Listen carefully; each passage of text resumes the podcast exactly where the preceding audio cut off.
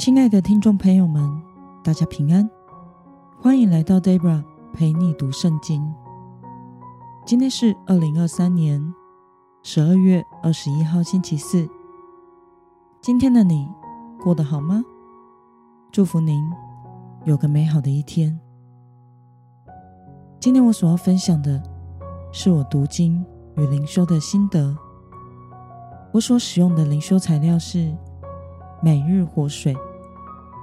今天的主题是：真正的悔改是彻底离弃罪。今天的经文在以斯拉记第十章六到十七节。我所使用的圣经版本是和合本修订版。那么，我们就先来读圣经喽。以斯拉从神殿前起来，进入以利亚实的儿子约哈难的屋里。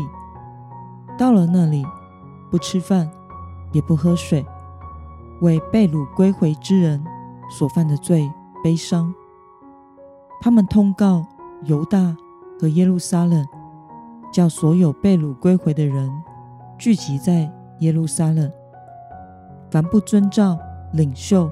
和长老所议定，三日之内不来的，就必毁坏他所有的财产，把他从被掳归回之人的会中开除。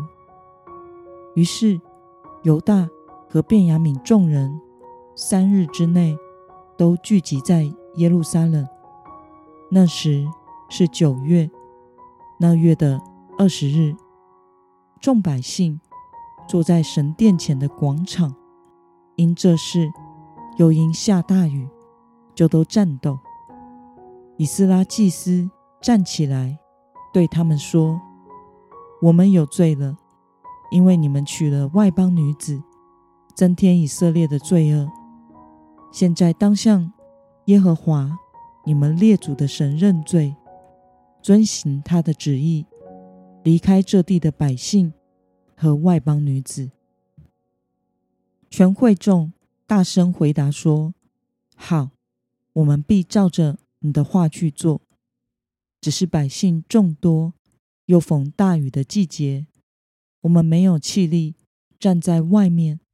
这也不是一两天可以办完的事，因为我们在这世上犯了大罪。让我们的领袖代表全会众。”留在那里。我们城镇中凡娶外邦女子的，档案锁定的日期，会同本城的长老和审判官前来，直到办完这事。神的烈怒转离我们。唯有亚撒黑的儿子约拿单、特瓦的儿子亚哈谢反对这事，并有米书兰的利未人。沙比泰支持他们，被掳归回的人就如此做了。以斯拉祭司按着父家指名选派一些族长。十月初一，他们一同坐下来查办这事。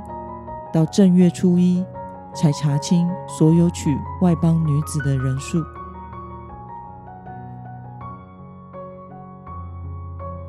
让我们来思考。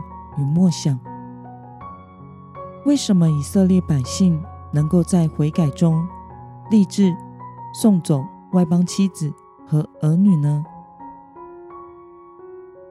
以斯拉下令要所有被掳归回的百姓聚集到耶路撒冷，而且三日内如果不来的，就要毁坏那个人所有的财产，并且要开除他的犹太会籍。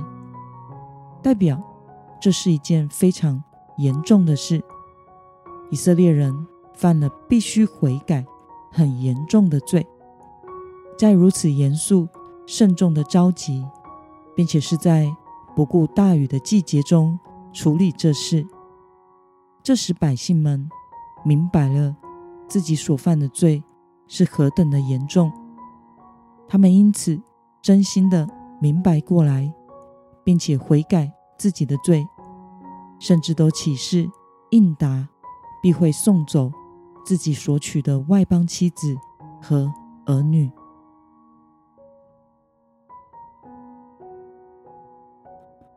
那么，对于以色列百姓真心的悔改自己的罪，甚至不惜送走外邦妻子和子女，对此你有什么样的感想呢？我想，必须与自己的妻子分开，以及放弃自己的儿女，想必是一件非常痛苦的事。一个家庭就这么散了。从现在的离婚官司，以及为小孩的抚养权的争议，就可以知道，离婚对于一个人的人生是多么惨痛的事。但是悔改是要加上行动的，我们不能只是悔改了，却还是保有原本所拥有的。虽然很痛苦，以色列人还是做出了抉择。虽然也有反对这个行动的人。但是，大部分的百姓仍然用他们的行动来悔改和离弃罪。或许这会造成他们一生的痛苦与遗憾，但至终他们选择了顺服神，而会导致要承受这个悲剧和痛苦，其实并不是神所造成的，而是以色列人过去的年间。所做的错误选择，没有在婚姻的事上遵行上帝的命令。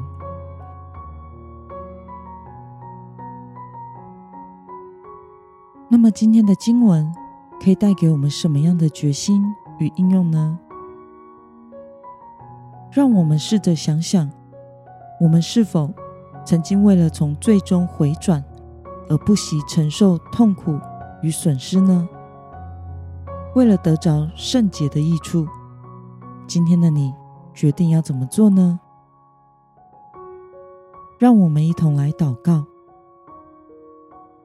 亲爱的天父上帝，感谢你透过今天的经文，使我们看到以色列人回转、离弃罪，并且做出悔改的行动，与自己所娶的外邦妻子和儿女分开。